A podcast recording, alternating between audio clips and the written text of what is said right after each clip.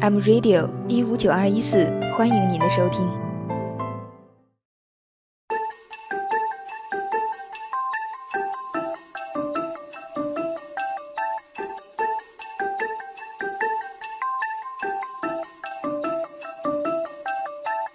碧芝是株树，碧芝是株可以化为人形的树，也就是说，碧芝是个妖精。但是碧芝觉得自己是最接地气的妖精，也难怪，一般妖精化为人形后，多少都要去人间走一遭，甚至有的就住在人群中。但碧芝天天原形是人，和山间任何一株树木没有什么区别。碧芝觉得树就是树，化为妖也还是树，就是要根植在土地里才最安全、最温暖。碧芝静谧的睡梦止于一天晨间，剧痛袭来的时候，她一下子疼醒了，疼得眼泪都冒了出来，和露水一起跌落在地上。剑锋落到了她的树身。紧接着，一把长枪打到了他身上。虽然说枪法可谓精妙，枪身威风，但是碧芝现下可管不了这么多。我好歹是妖精，怎么能落于区区武器之下？碧芝不乏傲气的想。不过真的好疼啊！碧芝觉得自己要变成人形，把他们都吓跑。这时，一道声音斜斜的插了进来。黎墨，你刚刚打到了这株碧芝，它可是会疼的。话音未落，便是冰茧交接声，连续不断的几十个清脆的声音，并没有再落到碧芝身上。碧芝身上终于轻松了，可是他心里不太轻松，他觉得刚刚插进来的那道声音太好听了，心地也好。于是他心安理得地扭转了方向，偷偷看二人离去的方向。一身白衣的男子忽然回头看向碧芝，虽然离得很远，但是碧芝远远地感觉到那人眼中的冰霜。碧芝那时还小，作为妖精，她不认识仙人，也不知道渊书仙君的名号，甚至忘记了最先伤她的便是他。更不明白，一个心地善良、不愿伤害一株草木的人，是不会拥有那种冷冽的。他只是失落的想：这人的眼睛好生厉害，人一定也厉害。那或许，并不需要他的报恩呢。碧芝为此落寞了好久。碧芝觉得自己病了，现在已经是深秋了。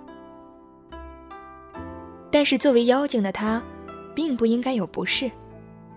可能是那天被人伤得太痛了，每天都感觉自己胸腔里有点难受，而且只要一想到那人的声音，胸腔就更加不舒服了。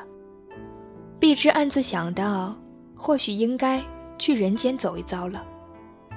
说不定大夫还可以治好他胸腔的痛，再说不定，说不定。可以碰见那个人。这一次，无论如何，都要向他报恩。他们妖精是从来不会欠人恩情的。于是，笔直踏上了人间的路。其实，人间和山间最大的不同就是吵：儿子和爹娘吵，妻子和丈夫吵，女人和女人吵，大臣和皇帝吵，甚至不认识的人吵得更厉害。碧芝有点不太适应，她觉得胸口堵得慌，她特别想念山谷的土地。离开了那里，她总觉得自己无由的惶恐。经历了这一遭，碧芝想，自己真的就是一株树，时时刻刻想依靠着土地。但是碧芝还是继续往前走，她懵懵懂懂，看到的和感受到的都十分新鲜。或许某一天，他见到了那个人，也能够和他说些见闻，不至于无言以对。碧芝继续在人间的路上走着。他听说最好的大夫都在地京，所以他踏上了去往地京的路。可惜时候赶得并不太好，他在的国家似乎在闹饥荒，沿途他总能看到有老百姓们趴在已经荒芜的土地上，刨出草根，甚至连泥土都来不及掸去，就往嘴里塞。他看着总是身上一紧。这群流民，并不太吵，因为饥饿已经消磨了他们所有的精力。可是情况越来越不好，已经渐渐有人开始盯着别人家的孩子了。终于，一天幼童被旁人抢去，在母亲无力而绝望的哭声中，显得鬼魅而可怕。这世间所有的恶。都在这时被放大彰显。碧芝感到绝望。这种绝望并不是自身生命无救的绝望，而是一种对世界重新认知的绝望。他想快速走完这段路，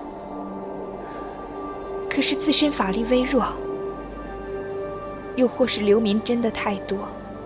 他每次落下的地点，四处望去，都是流民。饥饿，饥饿，饥饿。避之无处可逃。后来，碧芝又跟在一对夫妻身边。这对夫妻命运比他人还坎坷些，妻子眼盲，而丈夫患有腿疾。这在流民中无疑是被欺负的对象，但是他们却比任何人都要乐观。丈夫每日给妻子讲述沿途的风景，一边喘气，一边说：“那边停着一只鸟，长得特别漂亮，外形和凤凰特别像。他一直看着你，我觉得你呀，肯定是有富贵命。”碧芝看着那黑漆漆的乌鸦，无比的郁闷，想着这丈夫。好像眼睛也不怎么好使啊。妻子听了，却很开心，盲眼中闪烁着兴奋的光，竟比普通人的眸子还要亮些。碧芝看着快要跌倒的丈夫，忽然想起，他已经好几天连草根都没有吃了。碧芝第一次希望草能够多点儿，再多点儿。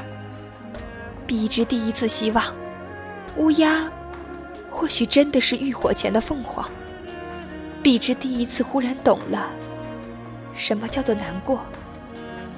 猛烈的风摧残着人界，瘟疫降临了。那让给盲妻食物的丈夫，终于挨不住，被瘟疫感染了。疫情迅速的在没有防备又体质虚弱的流民中传开。碧芝在夜风里，听着流民病痛的呻吟，听着盲妻或者是其他的谁，压抑的哭声。夜风吹得碧芝的双眼生疼生疼的，干涩的她必须拼命的眨着双眼。一道光芒，明亮而刺眼的，出现在了流民寄居的这处荒地。当光芒渐渐消失。碧芝朝思暮想的人，出现在了光芒的正中。雪白的衣裳，在衣衫褴褛的流民中，格格不入，却也夺人眼球。渊书仙君。这时的碧芝其实仍然不知晓他的身份。渊书仙君皱着眉，看了四周，眸中冰冷之意，还带着些许不屑。碧芝感到胸腔中什么东西跳得飞快，他并没有想到会在这种情况下遇到渊书仙君。这与他心中想象的场景相差甚远。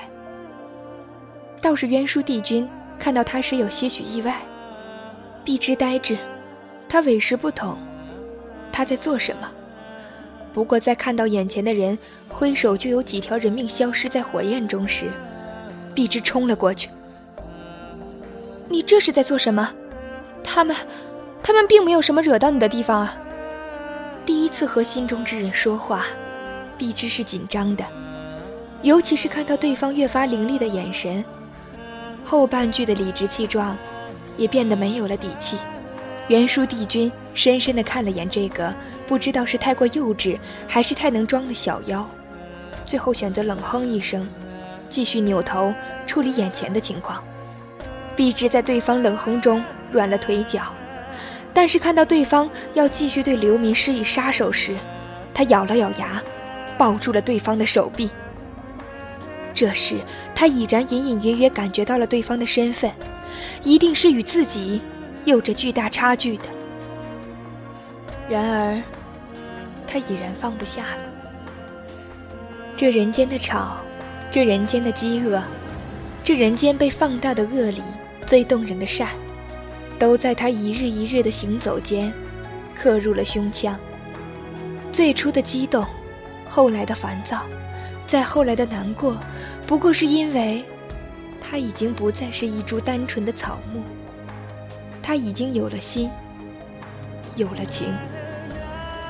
很快，袁术仙君开始不耐烦了。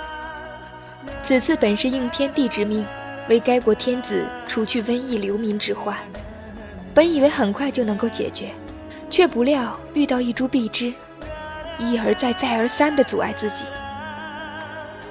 而此时，碧芝已经在想，如果他执意和袁叔作对，会如何呢？却不料，黎墨忽然道：“袁叔，你往常如何掌管人间之事，我无意干涉。但是这一次，流民数量众多，你当真要选择冤火将他们尽数焚灭吗？即使是掌事者，这也是在造杀孽啊！”蝼蚁之命算何孽杀？不过在我们挥手之间罢。碧芝看着在两位仙君对话时，他们所说的冤火，竟然似有意识的继续吞噬着流民的生命，而流民全部失去了知觉，没有挣扎，没有逃跑，静静的躺在荒地上。他跑向那对夫妻。没有办法阻止怨叔，他只能尽力救出那对夫妻。火焰瞬间落下，碧芝眼睁睁地看着两个人化为灰烬，连灵魂都没有留下。瞬间，泪水涌了上来。瞬间，泪水又被烈火蒸干。碧芝缓缓地转过了身，转身之间。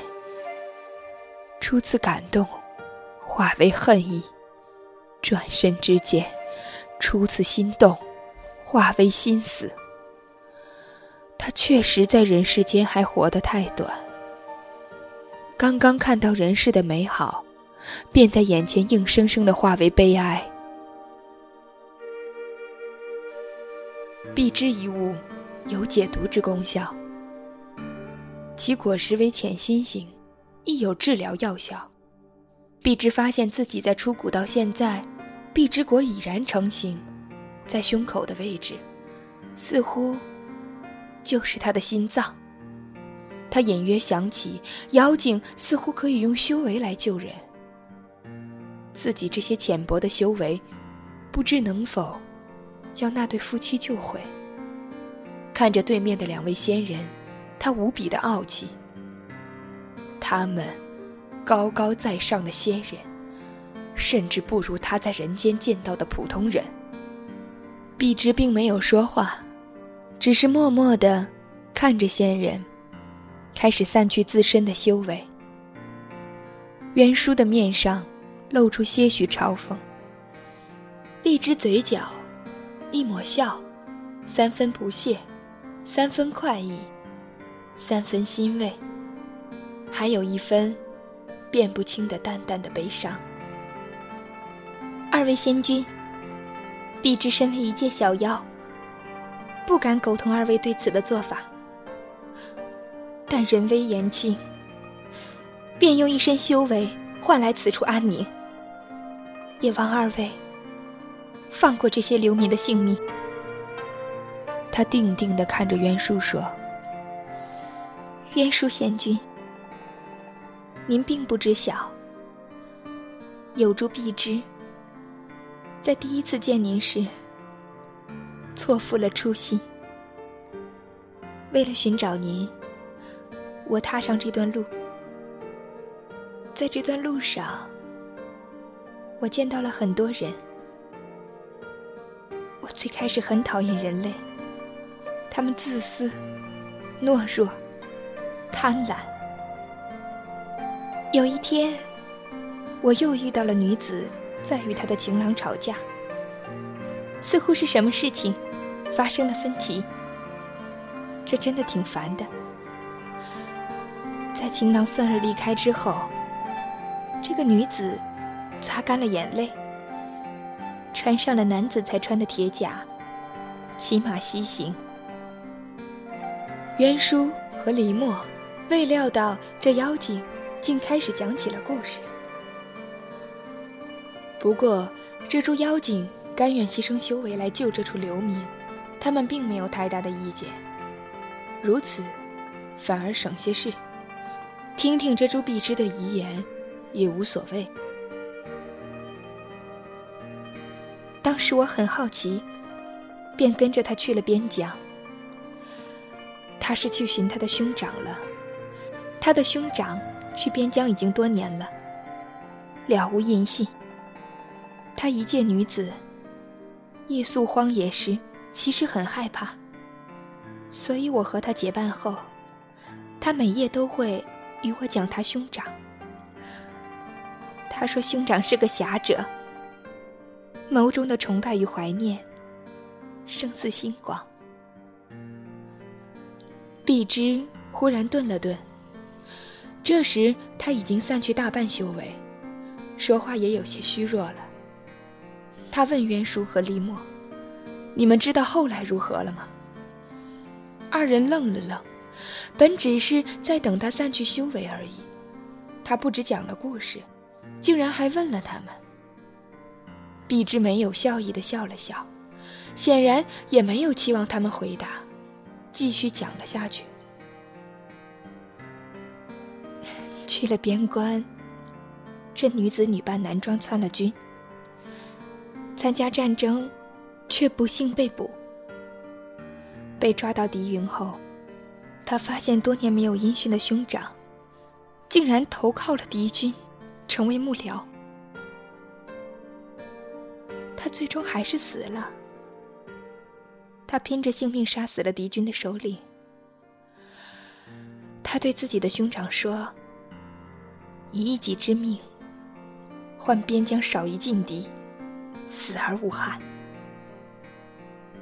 最后的最后，那个兄长将妹妹葬于边关草木之下。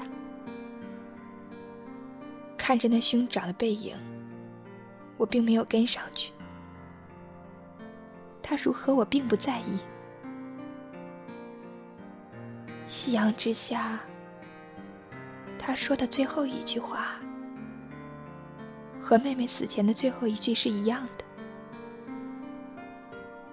平陵古荒郊，自惜多侠义。”这是兄长多年前交给这个女子的。最后，女子实现了这句话。人间并不是只有恶，仙人怎能明白？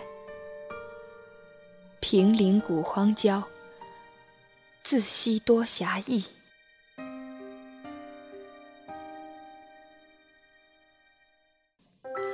碧之最后一句话消散于空气中。渊叔和黎墨听了这个长话短说的故事，表情很奇异。四周的景物发生了巨大的变化，草木生长，流民的病痛消散，这里的疫情已经消失了。袁叔看情况已定，便施法离去，黎墨却留下。看到路边的草木中，那一株碧枝，上面结满了碧枝果。他靠着碧枝坐下，细细的想着最后那个有些匆忙的故事。忽然，感觉身侧也有一人坐下。袁叔又回来了。李默，你管辖之下的这些草木，倒是颇有意思。人们不都是说草木无心吗？草木无心，奈何有情啊？也曾听醉于歌谣般归家，变过旧情这温柔时光。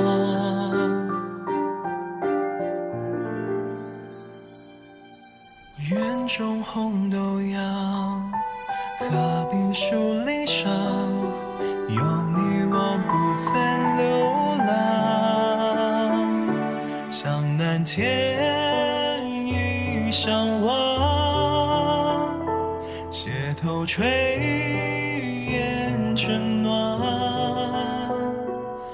将碧血，你淹没不觉，是否顺心照？